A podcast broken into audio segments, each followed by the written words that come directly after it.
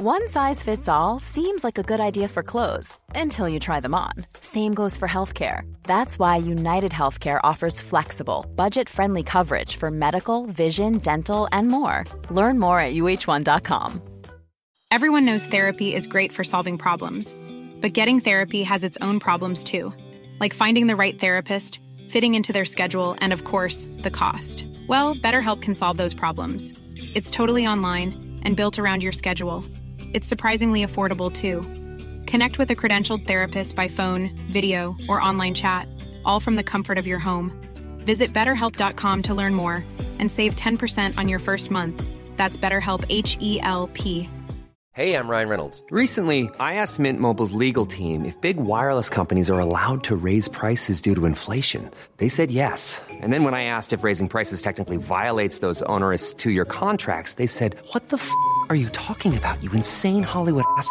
So to recap, we're cutting the price of Mint Unlimited from $30 a month to just $15 a month. Give it a try at mintmobile.com slash switch. $45 upfront for three months plus taxes and fees. Promoting for new customers for limited time. Unlimited more than 40 gigabytes per month. Slows. Full terms at mintmobile.com. Do you like this show and you want to help support us? Do you want us to stay ad free? Do you want extra episodes every month? Of course you do. Well, then head over to patreon.com slash nerdcaveretro and become a Patreon supporter of this very show.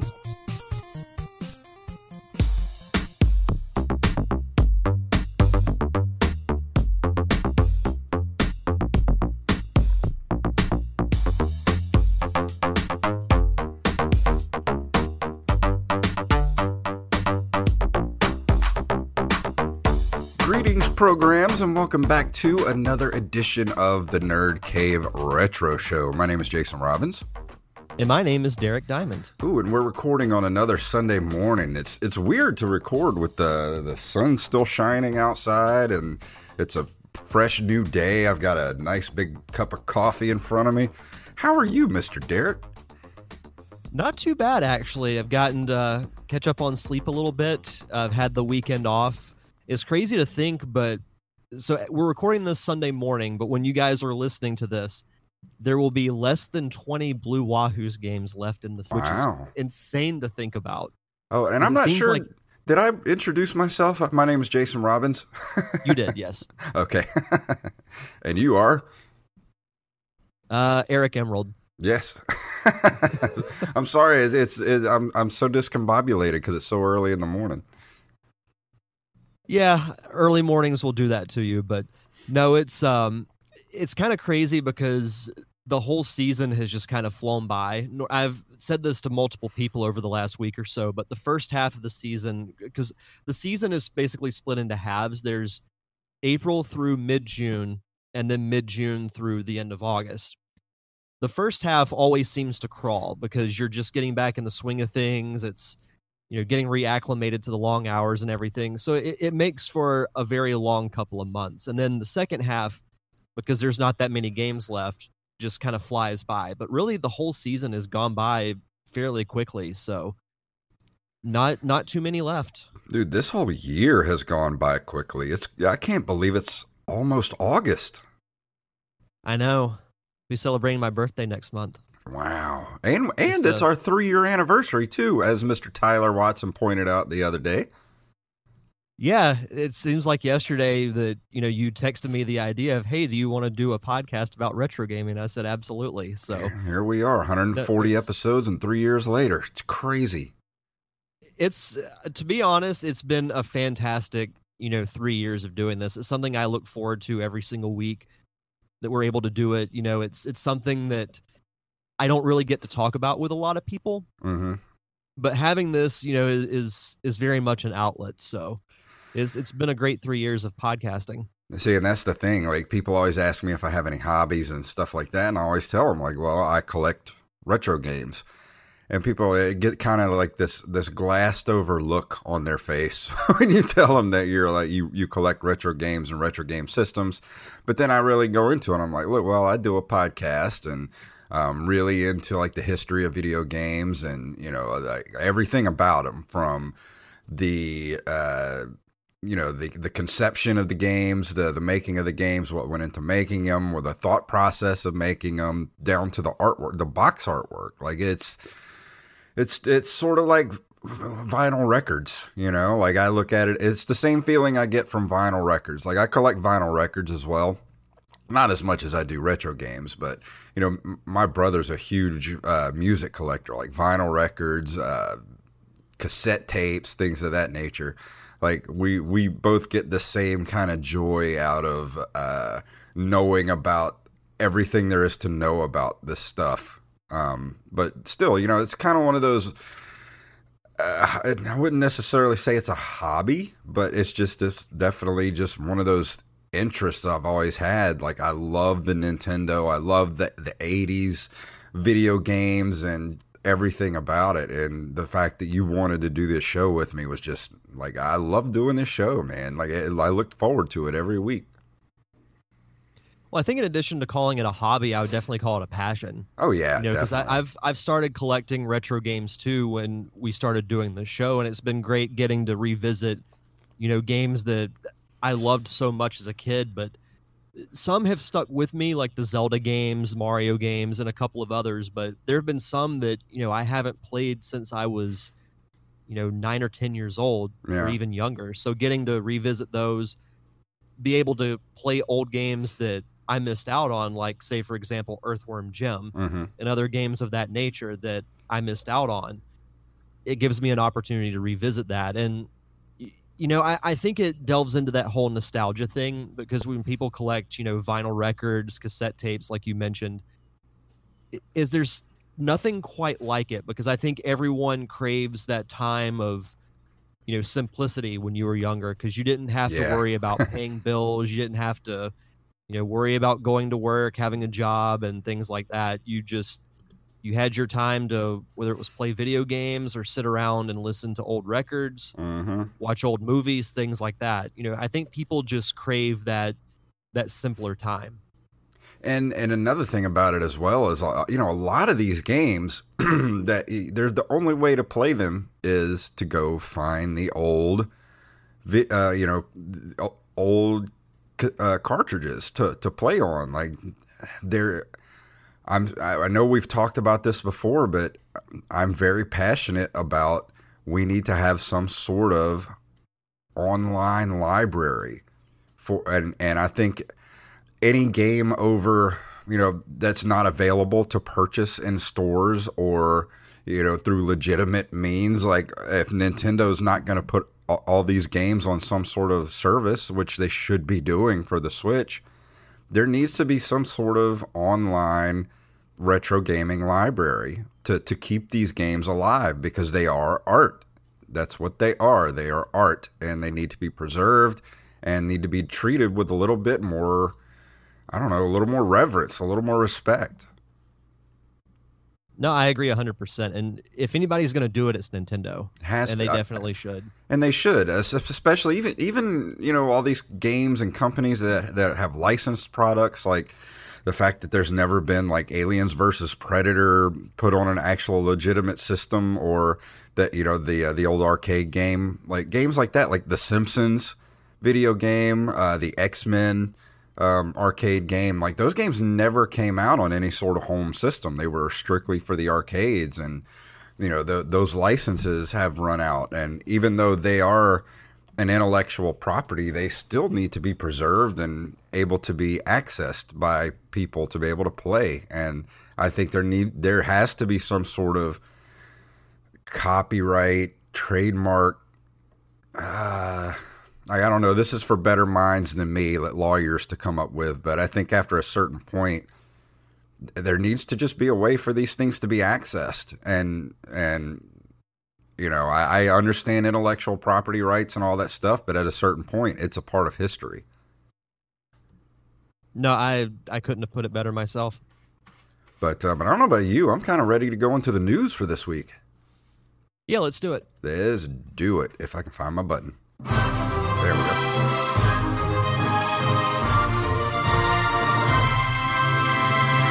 Uh, as we mentioned earlier, Tyler Watson, he shot me this news story the other day Uh, the TurboGrafx 16 mini pre-orders now live. Uh, release date and full games list on IGN.com. Uh, let's see the 26 of the PC Engine titles. Uh, let's see. Uh, TurboGrafx 16 has a release date of March 19th, 2020. Uh, additionally, Konami revealed the full list of games coming to the system, 26 of which are PC Engine titles in their original Japanese language. Uh, the full English language games coming are Alien Crush, Victory Run, uh, let's see, R Type, blah, blah, blah, um, Space Harrier, Chew Man Fu, Bonk's Revenge, uh, New Adventure Island, Bomberman 93, uh, a bunch of um, Japanese games too, like Gradius, Gradius 2. Uh, man, there's a lot of games on here. So uh, it goes live on Amazon Prime Day, which was the other day. Um, it does not include an AC adapter. You need to buy that separately. Now that's pretty stupid. yeah, I was thinking about that when I was reading this. I'm like, why? Why would you not include well, a basic yeah. thing like the AC adapter? It's going to be ninety nine ninety nine um, dollars in the U.S., uh, making it one of the more expensive mini consoles. Uh, says that didn't work out too well for the PlayStation Classic, which also issued its AC adapter and was on sale recently for 25 bucks. Yeah, that's kind of stupid to not have the AC adapter in there. Like, what are they that, thinking? That, and I think it's a little too pricey. Yeah, I think uh, 75 would have been the sweet spot right there. Yeah.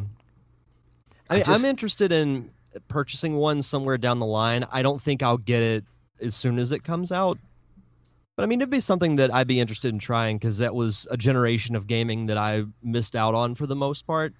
Yeah, I've never played here. any of the TurboGrafx games, but, but I, also, I would be interested in it. There, Go ahead. There, there are games on here that are missing that I wanted to be on here that kind of make me not want it now. What's missing? Uh, let's see. Well, Splatterhouse is not on here. Uh, the original Bonk's Adventure is not on here. Um, what were some of the other games I was trying to remember the other day? Uh, I can't remember some of the other games I was thinking of, but there's about three or four more games that I wanted to be on here that were pretty big TurboGrafx 16 titles back in the day that are just not on here.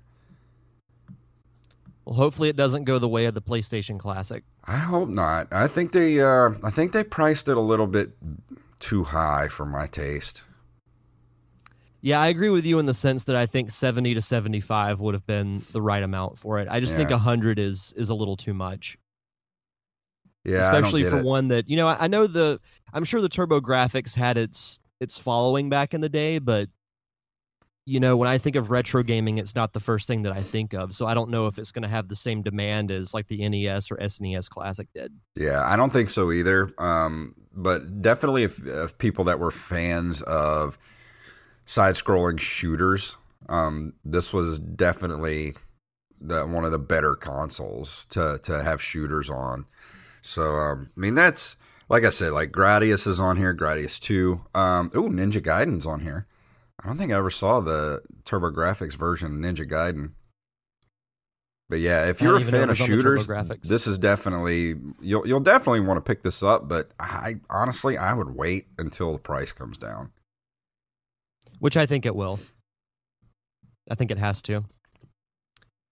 Our next story comes to us from thegamer.com. GameStop tries to stay relevant by focusing on retro gaming redesign.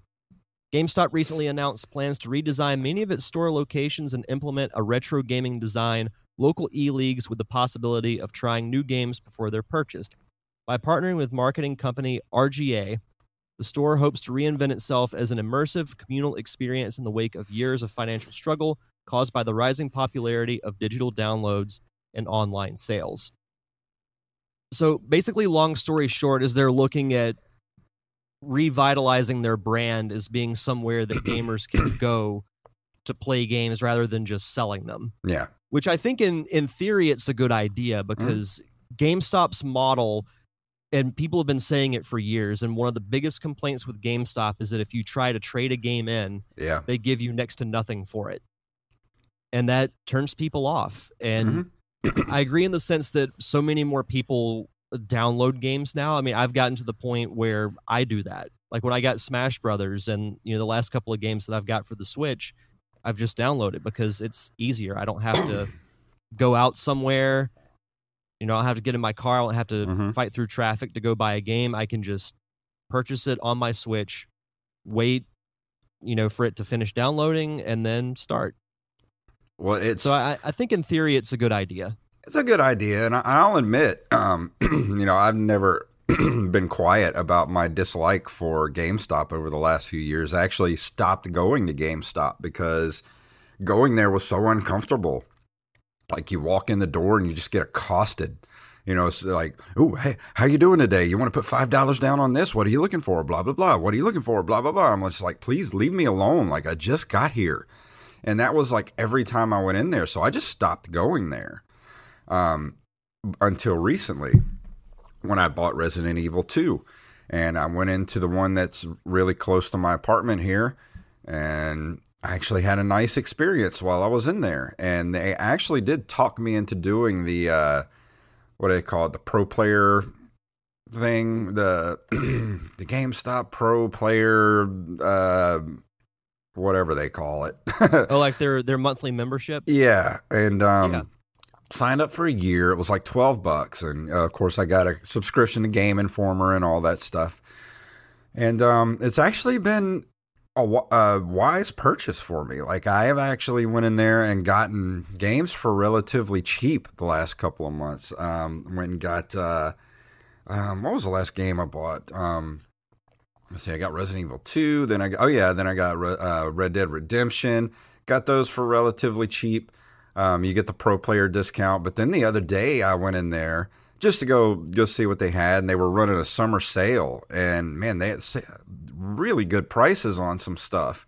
And I ended up getting three PlayStation 4 games for 15 bucks. Um, Oh, actually, it was like it was like 13 with the, the the pro player discount, which is like a 10% discount. But I, I ended up getting Mass Effect Andromeda, Uncharted 4, and Mad Max for the PS4 for 15 bucks, basically. So it's actually, I've had a pleasant GameStop experience the last couple of months. So maybe they're really trying to to get people back in there. It sounds like it. Uh, Luckily, I haven't had too many bad experiences. The, the one that's in the mall near my house, those who work there have never been too pushy, and there's another one in town where they are, so I just avoid that one. But no, I, haven't been in a GameStop in probably two months, Yeah. so maybe I should uh maybe I should change that. Yeah, go check it out. And um, if especially if you're during right, if I were you, I would go right now while their summer sale is going on because they had some. Uh, I was tempted to to get um, what's that Mario and Rabbids game, hmm and you know that Nintendo notoriously does not like to discount their games at all ever. No, they do not. and they had that game, the Mario uh, Rabbids game, for like nineteen dollars, down from fifty nine. That's crazy. and I was so tempted to get it, but I was like, no, I'm just going to get these. I've been wanting to play the Mad Max game, so I went, I went in and got those three PlayStation 4 games. But like I said, I've been having a pleasant time going to GameStop lately, so I really, I really hope they are trying. Well, yeah, 'cause I remember you know, when I was younger, GameStop was the place to go. Yeah, to get games. Yeah, I've I've got so many fond memories of midnight releases of the Halo games. You know, waiting out in line to get Halo Reach and get you know Skyrim when it came out. So uh, hopefully they're they're trying to you know reacclimate themselves and become more relevant again. yeah. Um, and for our last story tonight, um, the Nintendo Switch Lite's D-pad might be its best part. And this is from uh, comicbook.com. Uh, Nintendo Switch Lite boasts a couple of interesting features that might sway one to buy the handheld console either as their first Switch or a replacement for the base version. It's smaller and easily portable by design, costs less, and is easier to keep up with without having to worry about losing and replacing Joy-Cons. Perhaps one of its best features, though, is a control layout change that's already caught the attention of Nintendo fans the addition of a real, honest to goodness D pad. Um, and this has actually been one of our, I think me and you both. Um, this was always one of my f- first complaints and really only complaint about the Switch was the lack of a real D pad on it.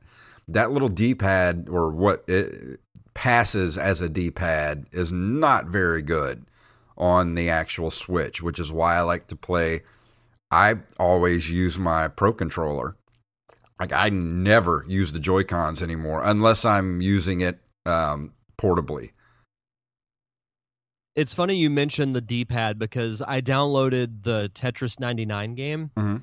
I've actually become pretty addicted to it, but you have to use the D-pad to move the the pieces around. Yeah. And it was the first time in a while that made me realize, wow, this D-pad isn't very good. Yeah. So hopefully this leads to them, you know, for those who aren't going to get the Switch Lite, maybe they'll do a revised Joy-Con yeah. that has the new D-pad on it, Yeah. which I think would be a good idea. I think so too. And um, you know, everybody was kind of screaming about the the Nintendo Switch Lite last week about you know it doesn't hook up to the TV. Like, why? Who? I don't want this and stuff. And this is already people who already have a Switch, and I'm like, well, why does it this is not you? this is not for you. you know, there there's a whole other group of gamers who really don't are just need it portably. Don't want to play it on their TV. That's fine. That's who this is for. Like I wouldn't mind actually having one of these, but I'm not going to drop another 200 bucks. No. No, I it's a good idea for those who do not have a Switch currently. And if you're not worried about, you know, the TV hookup, if you just want to have something on the go, Yeah. then it, I think it's a great purchase, but I'm not going to go out and buy one to replace the Switch that I currently have. Yeah. I dig the colors for them though. Like I would love to have that lemon yellow one. Like that's pretty sweet looking. Yeah. No, I totally agree. But uh, that does it for the news this week. What do you say we move into uh, this month in video game history? Yeah.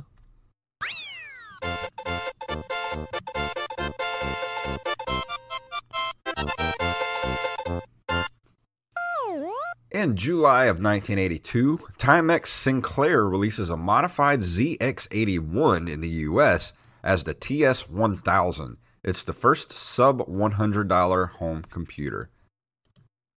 Are Ah, the sure TS. it's not a Terminator? That's what I was going to say. Ah, the TS1000. Uh, Robert Patrick played him perfectly in Terminator 2.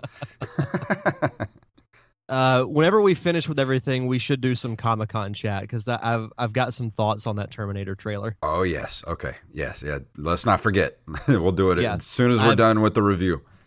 Yeah, I've I've taken a note. No, th- this looks like um, what were those things called? Um, Um, speak and spell? yes, that's exactly what it looks like. yeah. Makes me think of Mr. Spell from Toy Story. Yeah.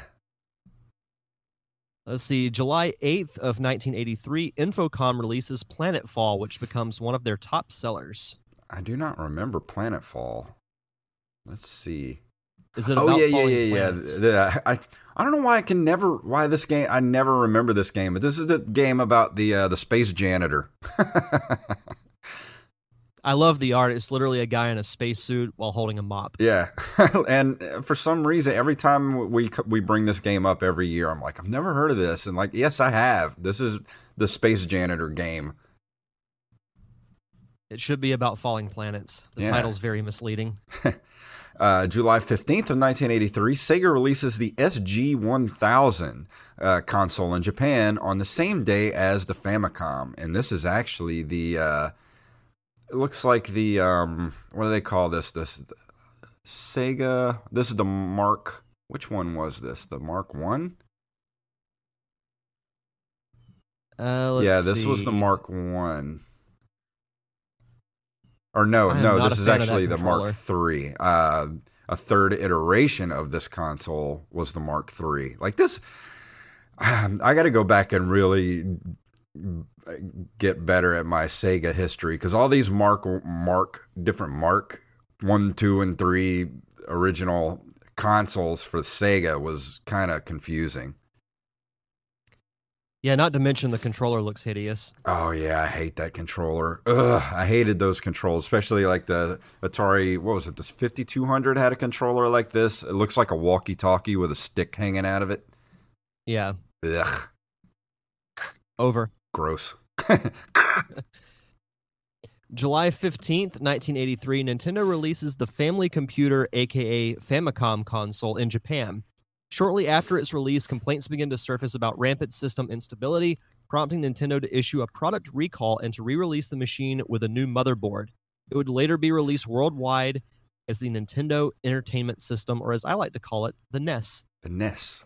I got to get my hands on an actual Famicom console, uh, Japanese Famicom because I don't know. They just, it, I think it would be a nice addition to the collection. The controllers, to me, for some reason, I think of cassette tapes. Yeah, when I look at them, and it's weird because the the main con- is it the main controller or the second controller that actually has a, a microphone in it, and there were games for the Famicom that actually utilize voice commands, and that's weird to me. Like I would actually like to try that out. and I can't remember what game it is. Isn't it? Wasn't it Zelda 2 or something like that, where you actually had to speak into the second controller to get past uh, the Japanese version of the game? There's a a level or something. I can't remember something like that. I think you're right. But I have to look. It's interesting up. because it looks like the controller, like the cords, run into the back of the console. Yeah, they do, and it, they're not like they're not unpluggable like the the American version of the NES. They're actually hardwired into the machine, but they're in the back of the machine, and the uh, the the cords are only like three or four feet long, which is ugh, that's so stupid. It's funny you mentioned that because you know we didn't do a show last week, but um, not this past weekend, but the one before uh, we had 80s night out at the the stadium. Oh yeah. And we figured out we figured out a way to hook up my NES Classic to our video board. So we had like 10 people up in our press box that were wanting to play Nintendo, and I forgot how short those controllers were, so people just kept knocking it off the table and onto the ground. I'm like, oh, jeez, guys, don't break my stuff. but you got, you got to think too. Um, you know, homes in Japan are smaller than homes in America. Like especially like you know, where there would be like a living area where the TV would be. Homes are just way smaller in Japan than they are in America. So we we needed the the big long cords over here because especially with parents when I was a kid, they wouldn't let me sit too close to the TV. Like you're gonna ruin your eyes. Maybe that's why my vision went bad. Maybe I used to sit too close too. Yeah. I think it was just a kid thing. uh, July 86, Namco re- releases The Return of Ishtar, which is a sequel to The Tower of Druaga. The Return of Ishtar. I wonder, wonder if we talked about this before. I wonder if this was uh, based on the movie Ishtar. Nope. Was that an anime or was no, it like a live was, action movie? It was a live action movie. It's actually um, oh. considered one of the worst movies ever made. Worse than Super Mario Brothers? Uh, I, I don't know. Maybe. it had uh, Dustin Hoffman and um, who else was in that movie? I don't remember. It was Dustin Hoffman and somebody else. That one guy? Yeah, that one guy was in that movie. I do like the cover art though. Yeah, it's not bad. It, it's definitely got that that 80s animation feel to it. Oh yeah. Also in July of 1986, 10 years after Atari's breakout, Taito releases Arachnoid, which adds power ups and unique levels and generally reinvigorates the concept. Is it Arach? No, it's is it Arkanoid or Arachnoid? No, it's Arkanoid. Arkanoid. Arkanoid. Yeah. My, my dyslexia is kicking in. I remember this game. Didn't this come with a, uh, a separate controller for the home releases? I think so. I have no idea. Oh yeah, yeah, yeah. The Looks NES cool, port, though. the NES port was packaged with a custom controller. Yeah, it's it's got a little. um So is this kind of like Pong? Y- yeah, pretty much. Um, if you've ever played um, sort of like uh, Bust a Move or anything like that, it's sort of that same sort of play style. It's very colorful. I do like that about it. Oh yeah. I bet these controllers are hard to find. oh, I'm sure. Selling a little or a lot? Shopify helps you do your thing however you cha-ching. Shopify is the global commerce platform that helps you sell at every stage of your business. From the launch your online shop stage to the first real life store stage, all the way to the did we just hit a million orders stage. Shopify is there to help you grow. Shopify helps you turn browsers into buyers with the internet's best converting checkout. 36% better on average compared to other leading commerce platforms because businesses that grow grow with Shopify. Get a $1 per month trial period at shopify.com/work. shopify.com/work. Burrow's furniture is built for the way you live. From ensuring easy assembly and disassembly to honoring highly requested new colors for their award-winning seating, they always have their customers in mind. Their modular seating is made out of durable materials to last and grow with you. And with Burrow, you always get fast, free shipping. Get up to 60% off during Burrow's Memorial Day sale at burrow.com slash ACAST. That's burrow.com slash ACAST. burrow.com slash ACAST. Mm, let's see. I was trying to just see how many were actually made, but it doesn't say. I can't. I can't imagine there are too many that were actually. Uh, I'm sure they're really hard to find those little controllers, but um, but I digress. Um, let's see. Uh, July 19th of 1991, Square releases Final Fantasy IV in Japan. Uh, of course they did. The first Final Fantasy game for the Super Famicom, released in November as Final Fantasy II in North America. Really? This is what we've been saying for years. Good God. Now, even though I will say I did enjoy Final Fantasy III, I will not defend the the name changing and the confusion and all that because it's like, oh, we're talking about four, but it's really two. And I'm not going to learn six, it but it's really one. Yeah, I'm not going to learn it either. And and uh, Tyler or or Brandon, you guys who normally write in, no, I, I don't care. I'm not going to learn it. I, I refuse. I'm not going to play it. Just just stop. Uh, ignorance is bliss. yes. I love it. And to close us out for this month in video game history, July of 1991, Atari updates their Lynx handheld system with a smaller form factor, better screen, and longer battery life. Oh, hey, kitty, kitty. We stop meowing outside now. I remember the Lynx. The, do you remember the commercials for the Lynx? Um, one of them actually had, I think the very first link commercial for the Lynx actually had uh, Tommy Maguire It was one of his very first acting jobs. Really Yeah. interesting. No, I don't really remember the Lynx that much. It was actually a cool looking console and it had great graphics on it, but man, this thing was like uh yeah, the introductory price was $179.99 and this was in 1989. Which I in, can imagine what that would be now. in 89 numbers, that's got to be at least 3 400 bucks Oh, for sure. for a handheld console. I mean, hell, the the Game Boy was only like 80. Yeah. Uh, the design of this is kind of interesting because you've got what looks like the speaker on the right side Mhm. of it, and then you've got buttons above and below it. And then you've got your D pad. It, it looks like it wouldn't be very comfortable to play. Well, the, the thing is, is it's built to be a left-handed and right-handed con- um, console. Like you could switch it upside down if you were left-handed. Oh, That's, That's what. That's cool, why it's designed like that. okay. So it's it's a cool design. Um, and they did make a smaller form factor of it. Um, let's see, the Lynx Two. Um, uh, new packaging, slightly improved hardware, better battery life, and a new sleeker look. Uh, featured rubbered hand grips and a clearer backlit color screen with a power save option. Um, it replaced the monaural headphone jack with a, uh, one wired for stereo. Uh, let's see, dropped the price to $99. Although sales improved, Nintendo still dominated the handheld market. Um, in 95, Atari shifted its focus away from the Lynx and put more focus into the Atari Jaguar. That was a good idea.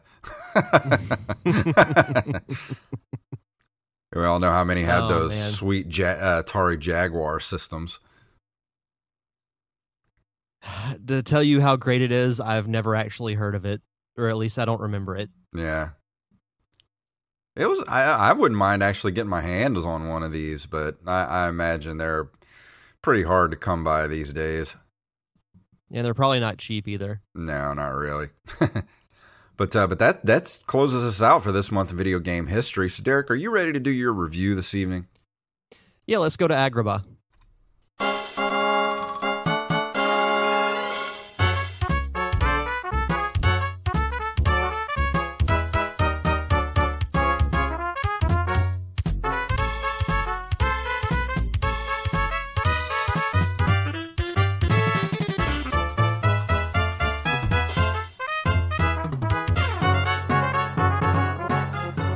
That's some jaunty music. First, I want to say the music in this game is absolutely fantastic because it perfectly mixes a lot of the Aladdin songs and gives it that 16 bit vibe to it. hmm And it's great. The music is very, very catchy in this game. So this week, I'm going to be reviewing Disney's Aladdin, which is a 1993 platformer video game developed by Capcom for the Super Nintendo Entertainment System. Based on the 1992 animated Disney film with the same name, it is a 2D side scrolling video game in which the players control Aladdin and his monkey Abu, which it was also released uh, for the Genesis. But there are a couple of differences uh, with that. So I know in the the um, Genesis version, Aladdin actually uses a sword, Yeah. but in the SNES version, he does not, because your only real weapon is you throw apples to stun enemies. Huh. Which you know, once once you get used to it, it's really not that bad. But um, this was released, you know, during a time I remember this game coming out, even though I never played it as a kid. But I remember this game along with Lion King, with Toy Story, and so many adaptations of shows and movies being released for video games. Because the 90s was such a hotbed with that kind of stuff because you had Aladdin, like I said, Lion King, and then you had, you know, all these other movies, whether they were live action or animated. They all had video game adaptations. Oh yeah. Some of them, some of them were good. Some of them were not so good. I still look at this era as like the um, almost like the golden age of Disney because you had all those great afternoon Disney shows, uh, you know, like the Ducktales and and uh, Rescue Rangers and all those great shows, and then you had all these great movies like Aladdin and Lion King. I as big as Disney is now, this was kind of like the rise of Disney. Was when Disney came out swinging in the late '80s with uh, Little Mermaid. Like this was the beginning, you know.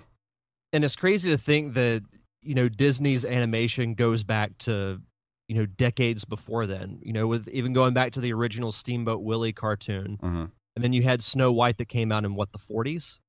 Uh, was it the 40s or was it the 30s?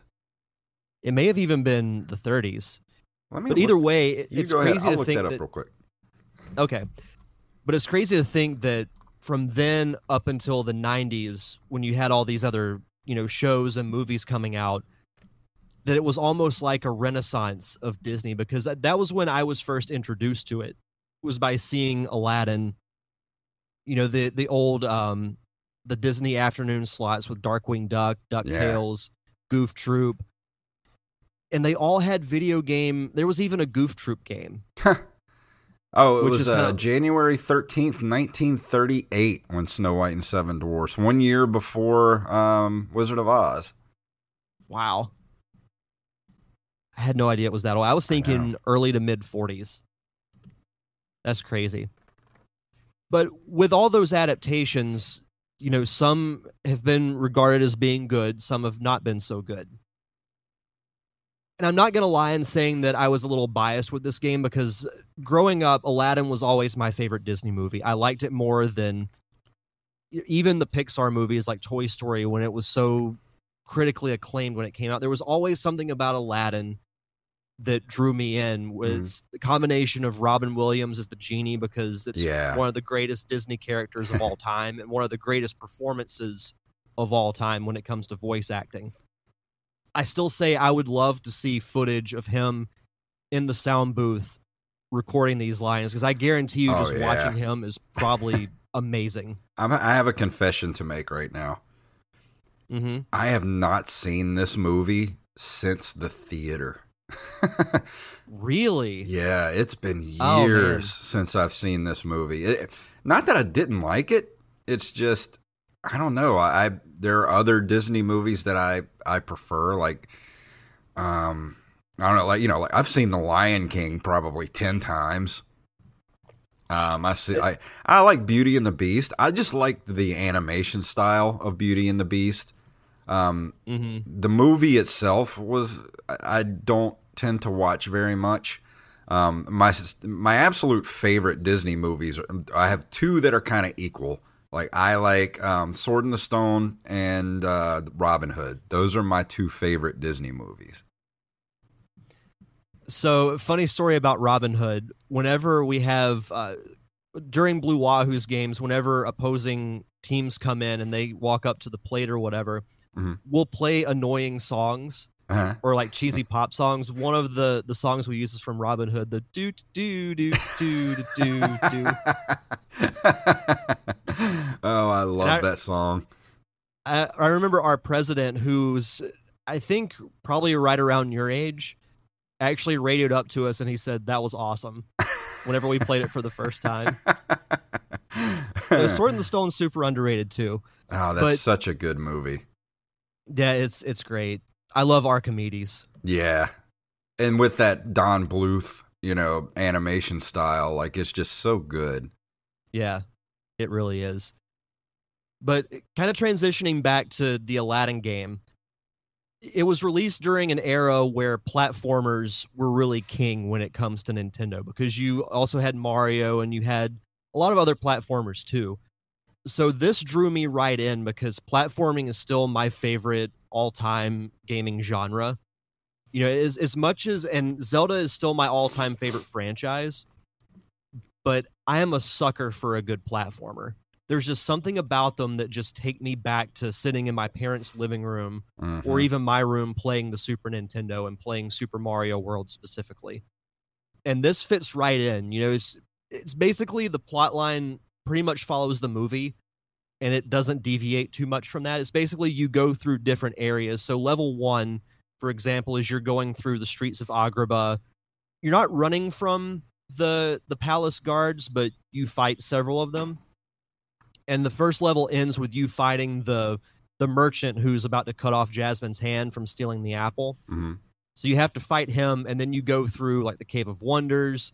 You have to escape it whenever you know Abu grabs the giant ruby, and you even get to ride the carpet through the the cave as it's collapsing, and you're trying to you know evade this giant wave of lava, which is pretty cool. The most fun level to me that I've played in this game was after you release the genie from the lamp it transitions from a cutscene, which are basically just still frames from the Mhm. movie with text that you read. You go through this fantasy type level where everything looks like the genie, and it's with a 16 bit version of Friend Like Me, which I, I'm not gonna lie, like I was tapping my feet to it the entire time just because that song is so great and so catchy. But all in all, it, it's pretty much like your typical platformer. You know, you the only weapons you really have are apples that you can throw at enemies to stun them. It doesn't kill them. You have to just jump on their head and it kills them. Um, you can collect gems, which um, you can do that to gain extra lives and points. Um, there are 10 red gems that are located throughout each level, and if you collect all 10, it really boosts your, your high score a lot Mhm.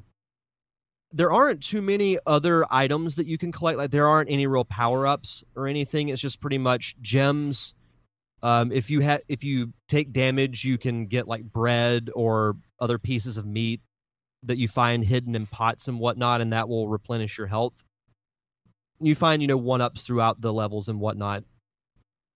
But um, a, a cool thing is that um, in every level, or in, I think in most levels that I've you know experienced there's a hidden scarab and if you grab it once you release it from a treasure chest then you get to play a bonus game at the end of the level it's basically like a wheel of fortune style thing where depending on where the wheel stops you get extra lives um, higher score, things like that. All in all, it's I don't want to disservice it because I actually do really like the game, but there's really not too much to say about it other than you know it follows the plot of the movie. You go through all the iconic you know portions of it.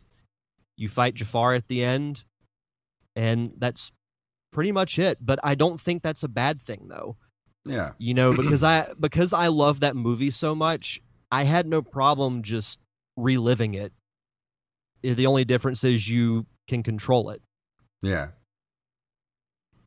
But all in all, I very very much enjoyed it. You know, it's and it was pretty highly reviewed too. Electronic Gaming Monthly gave it a 33 out of 40. Uh, Games Master 78%, Mega Fun gave it an 85%.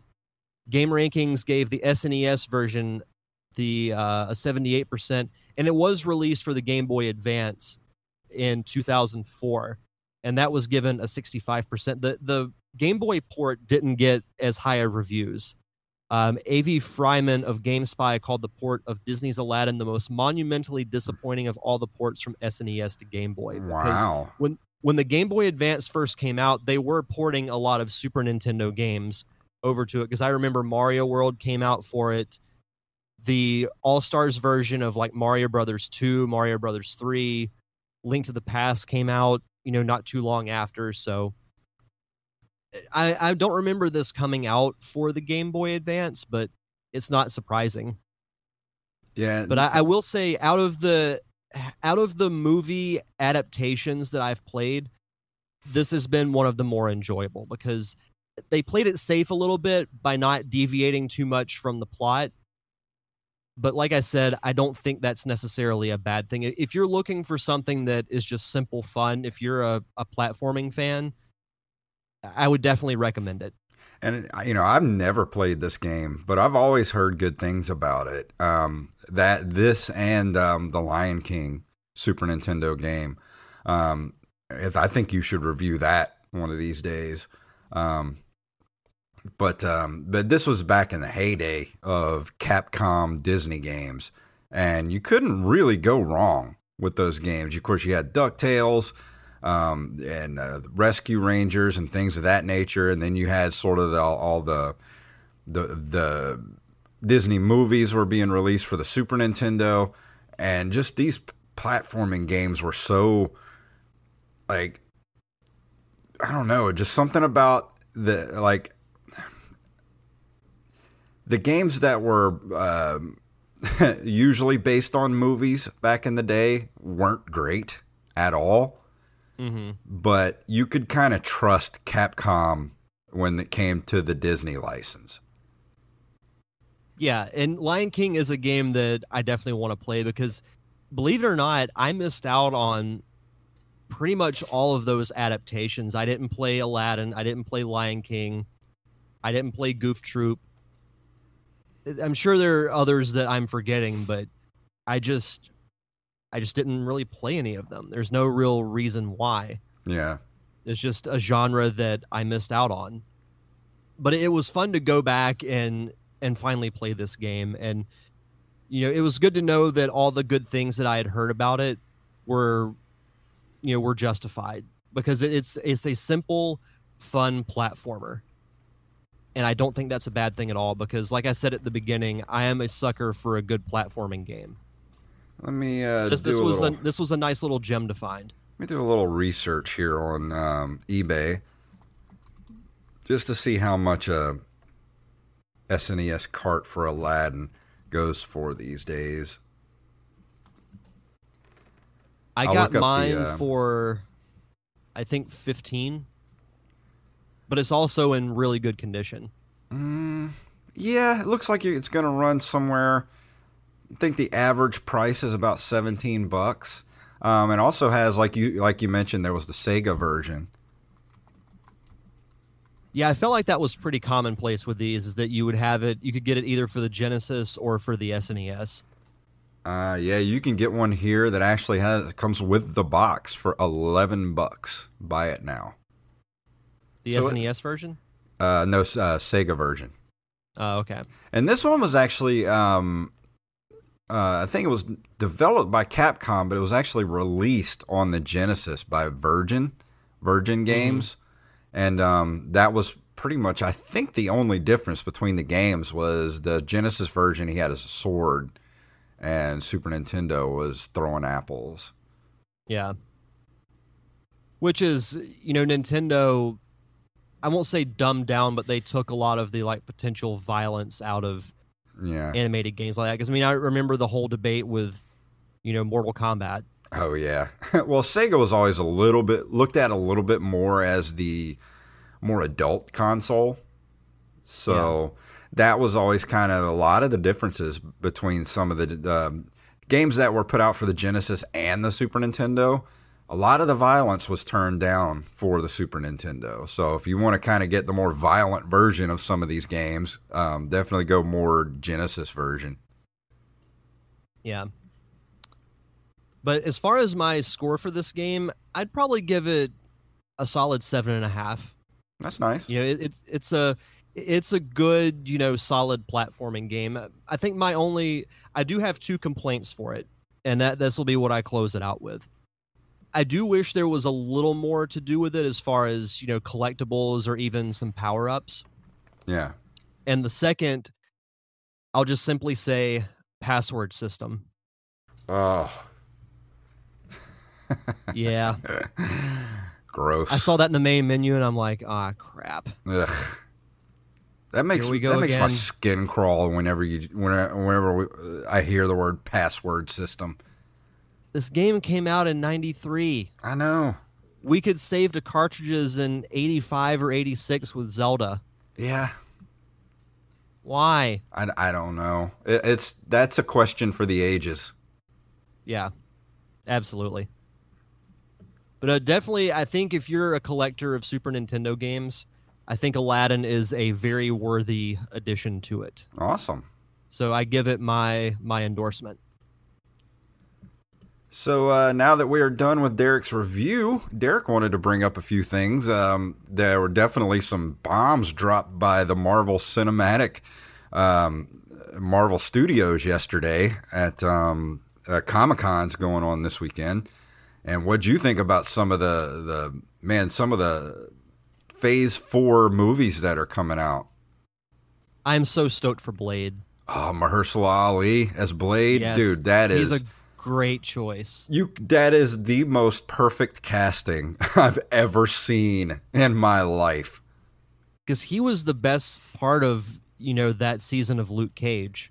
So a friend of mine actually came up with a good point. I th- was it who was I talking to last night? I, I thought maybe it was you, but it wasn't. Um, wasn't. Uh, talking about are they just going to pretend that uh, the Netflix shows didn't exist within the Marvel universe? I mean, that would be my assumption, but it kind of sucks because especially like Daredevil and Jessica Jones, those shows were so good. Yeah, I honestly think they just need to bring Daredevil into the cinematic universe and bring um, Vincent D'Onofrio over as the Kingpin and bring him oh, into the put him in a Spider-Man. Spider-Man movie, I would melt. No, you and me both, man. Oh, can you imagine that? And the thing is, he wants to do it. Yeah. like, he has said he would love to do it. That would be so great. if they don't do that, they are stupid. Especially a Spider-Man Daredevil team up like that. Ah, take away Fantastic Four, uh, X Men universe. Like, uh, dude, if you just give me the Spider Man Daredevil team up against the Kingpin, dude, I am I am a happy boy. Those were always my favorite comics growing up. The Spider Man Daredevil team ups. now you're just teasing me at this point. Yeah, But no, I, I think you know we all pretty much knew that the Eternals was going to happen. yeah. Uh, I don't really know that much about them, so I'll have to actually read up on them before the movie comes out. I think the one I'm most excited about, other than Blade, would be uh, Thor: Thunder and Love. Yeah. I don't know if you heard about that one. Yes, I did. I'm actually excited about that because, you know, Hemsworth isn't going anywhere. I think they're going to be leaning heavy on Hemsworth coming up in Phase Four now that we don't have Robert Downey Jr. and uh, Chris Evans anymore. hmm And I think everybody's kind of screaming about Natalie Portman being Thor. And I'm like, I think it's going to be something to do with Thor goes missing and she becomes the new god of thunder. And they're going to have to team up with the Guardians of the Galaxy to either rescue or look for Thor. I think it's going to be something like that. Yeah. No, I think that's a smart plan. And I'm also announce. uh, the the What If series, the animated series What If. Like I loved those What If comics when I was a kid. Yeah, I think the first one's going to be Peggy Carter becomes Captain America, Oh, that's so awesome. and then Steve Rogers gets basically uh, an Iron Man type suit, Hmm. which I, I think is, is great. And then you know you've got the series, you've got Loki, which I think could be really good. One with uh, Scarlet Witch and Vision, and then honestly, the one I think I'm the most excited about is the Falcon and the Winter Soldier. Yeah. Yeah. That's going to be good. That's going to be a good really movie. good. I really with What If, like I have some of the old What If comic books, like um, the ones I have are What If the Punisher killed Spider Man. That would be a good one to do. Um, what if Wolverine fought Conan the Barbarian? How awesome would that be? oh, that's sick. That's really sick. There, there's been a lot of good stuff, you know, even non Marvel related coming out of Comic Con. Like I, I've, I practically melted over the Top Gun trailer. yeah, that that kind of got me excited. Well, because Top Gun, like that's a top ten all time favorite movie for me. really? And I, oh, I love Top Gun so much. I loved it as a kid. I love Wow. it now. The thing I like the most about it is that they're not. It seems like they're not shying away from the cheesiness that it needs to be. Oh yeah, just embrace it. Yep. You might as well just completely embrace it. Oh yeah, dude. Now, what you did you see, think of the Terminator, uh, Terminator stuff? Um. Well, before we go into that, I do want to ask you: Did you see the Picard trailer? Oh my god! So I'm not a huge Star Trek fan by any means, oh, I'm such a But- next generation nerd. but I love the Next Generation. And when they said that Patrick Stewart was coming back as Picard, I said I don't care. I'm in. yes. And the fact that there's some some returning faces, one Mhm. that needs some explanation yeah. because they were blown to smithereens at the end of the last Star Trek Next Generation movie, which Uh-huh. I, I have two theories on that. I guess we can go ahead and say it. So basically, Brent Spiner returns as Data at the end of the trailer. But I have two theories. is he Data though, or is he Lore? Could be Lore. My thought was because they teased it at the end of Nemesis whenever Data had moved like a copy of all his memories to B4, which was a less advanced Yes. version of Data and Lore. And you could see at the end of Nemesis that he was starting to remember it. Mm-hmm. Well, there's a comic that supposedly is in canon with the new Star Trek movies that takes place like in the next generation timeline before Spock goes back in time to the Mhm. Kirk era, where Picard is actually communicating with the new captain of the Enterprise. I believe it's F, which is Data. And I think Hmm. what happens is basically Data's programming takes over B4. So it's like he's resurrected in a way. Well, I'm sure it's going to be explained, and this is going to be the thing that gets me to permanently subscribe to CBS All Access. My other theory is that Picard's just on a holodeck. now, I think that would be too much of a a letdown if that happens. Yeah. Plus, them killing Data off to me was really stupid. And Yeah. I think it was them just trying to recreate that moment from the Wrath of Khan where Spock sacrifices himself to save everyone.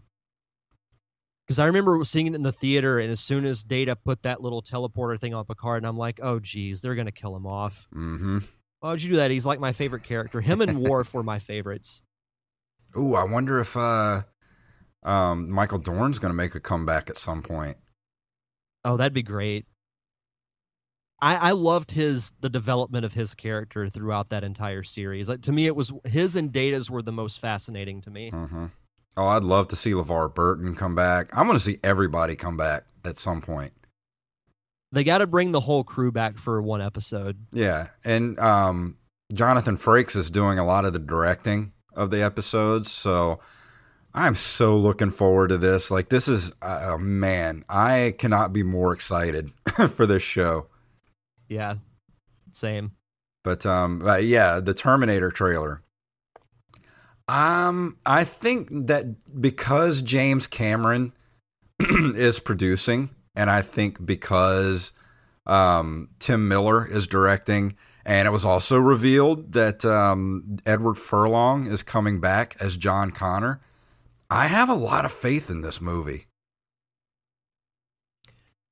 Yeah, the Edward Furlong thing was a surprise because if you notice in everything that's been featured about this movie, John Connor has been absent. Yeah. So I wonder if throughout this, you know, it's basically dealing with the fallout of preventing Judgment Day. Like this is a sequel to Terminator 1 and 2. So basically all the other movies didn't happen. Yeah. According to this timeline. Which I'm fine with. I thought I actually Yeah. went back recently and watched um, Terminator uh, Salvation. That's actually that a of a good movie. movie. It really is Yeah, a good movie. 3 was okay. Yeah, Salvation all I thought was pretty good. Genisys was god awful. Yeah, I, I did not like Genisys at all. I liked what they tried to do with it, but I think the worst thing they did was reveal who the bad guy was in the trailer for the movie. It's like that's your big reveal and you blew it in the trailer for the movie. Like why would you do that? Yeah, it would have been a great like plot twist to see Yeah. it actually happen. Like that would have gotten some honest like audible gasps Yeah. from the from the people in the theater. My expectation I do think this will be the best Terminator movie since Terminator 2. Will it be as good as the first two? I don't know. But I'm definitely intrigued, especially with, you know, Arnold coming back, Linda Hamilton coming back, Mhm. Edward Furlong coming back. I think all the pieces are there for it to succeed. And I really want it to. Yeah. Whether it does or not, I have no idea. But I'm the thing I'm curious the most about is how does John Connor play into it? Because obviously, you know, does this take place after a Judgment Day? Was Judgment Day just postponed decades because of the destruction of Cyberdyne? Who knows? There's a lot that they can do with it. Yeah, and I'm wondering if it's going to take place in the 90s. Like, there's going to be a future section, and then Mm-hmm. they go back in time because this is supposed to take place right after T2. At least that's what some of the rumors are.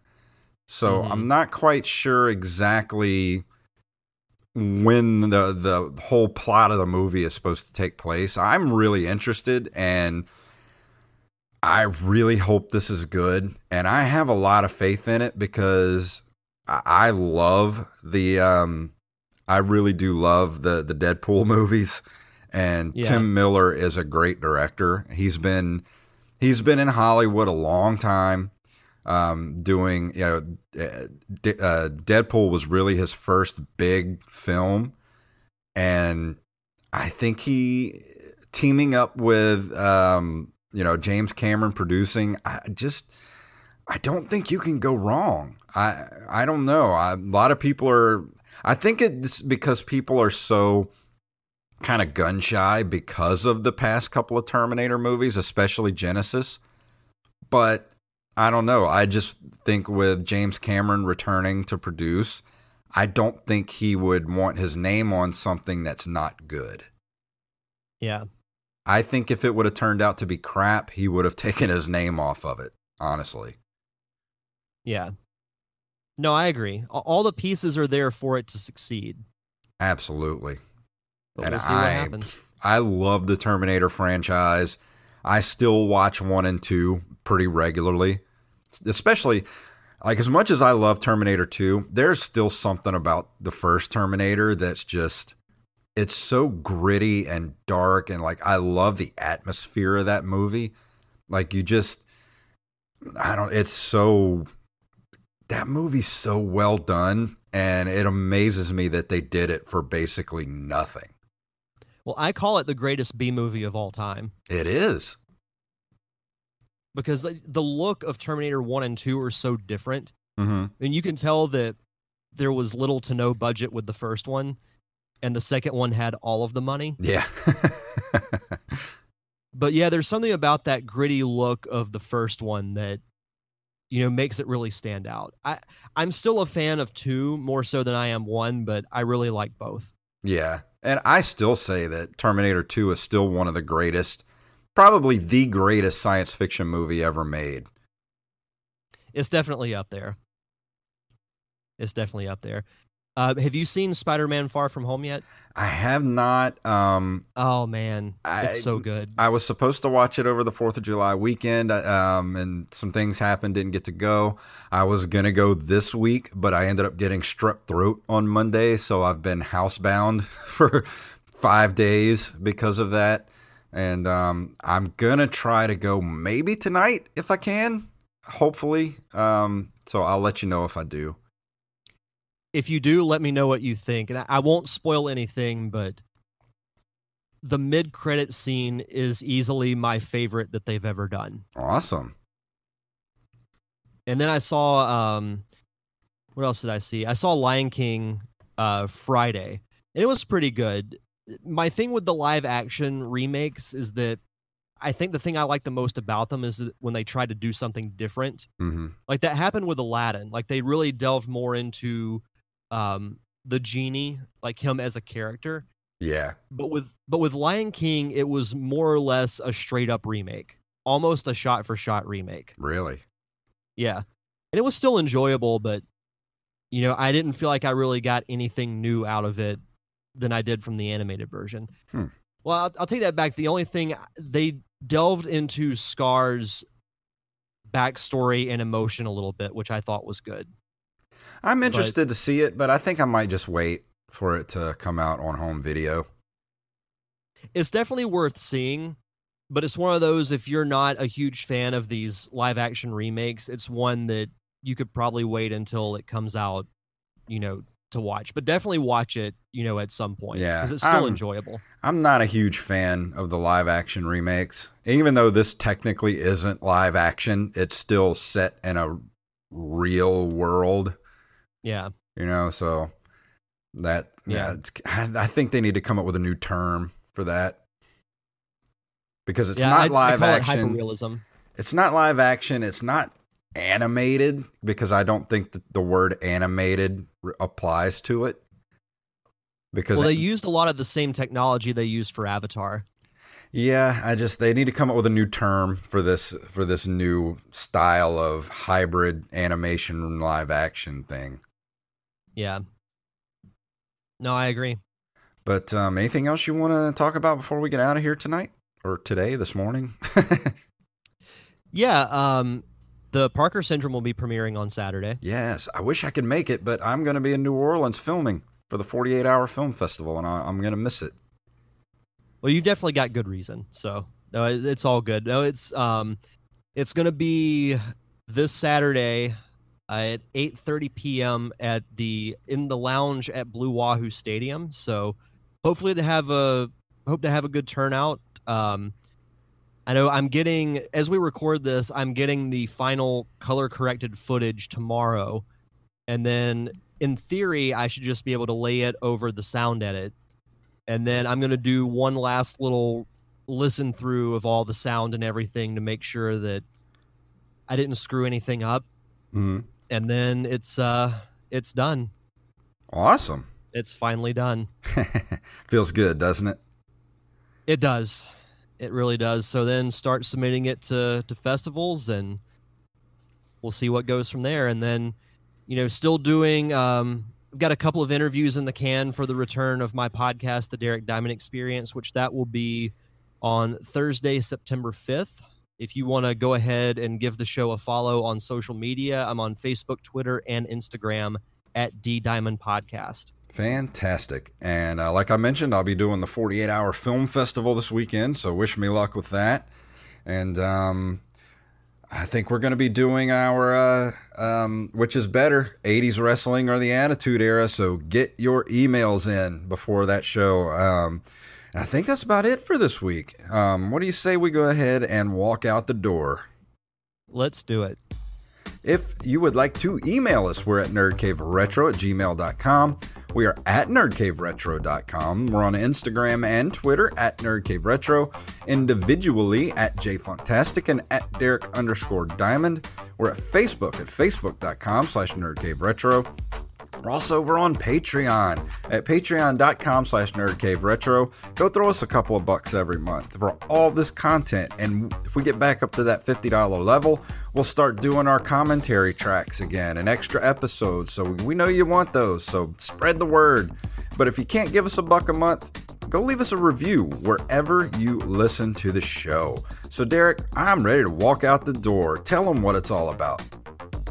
May the way of the hero lead to the Triforce. Yes.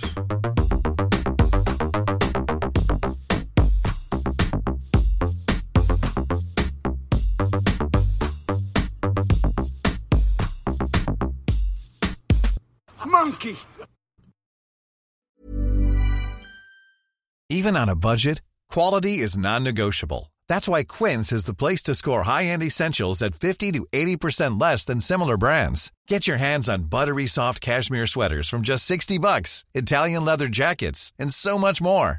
And the best part about Quince, they exclusively partner with factories committed to safe, ethical, and responsible manufacturing. Elevate your style without the elevated price tag with Quince. Go to quince.com slash upgrade for free shipping and 365-day returns.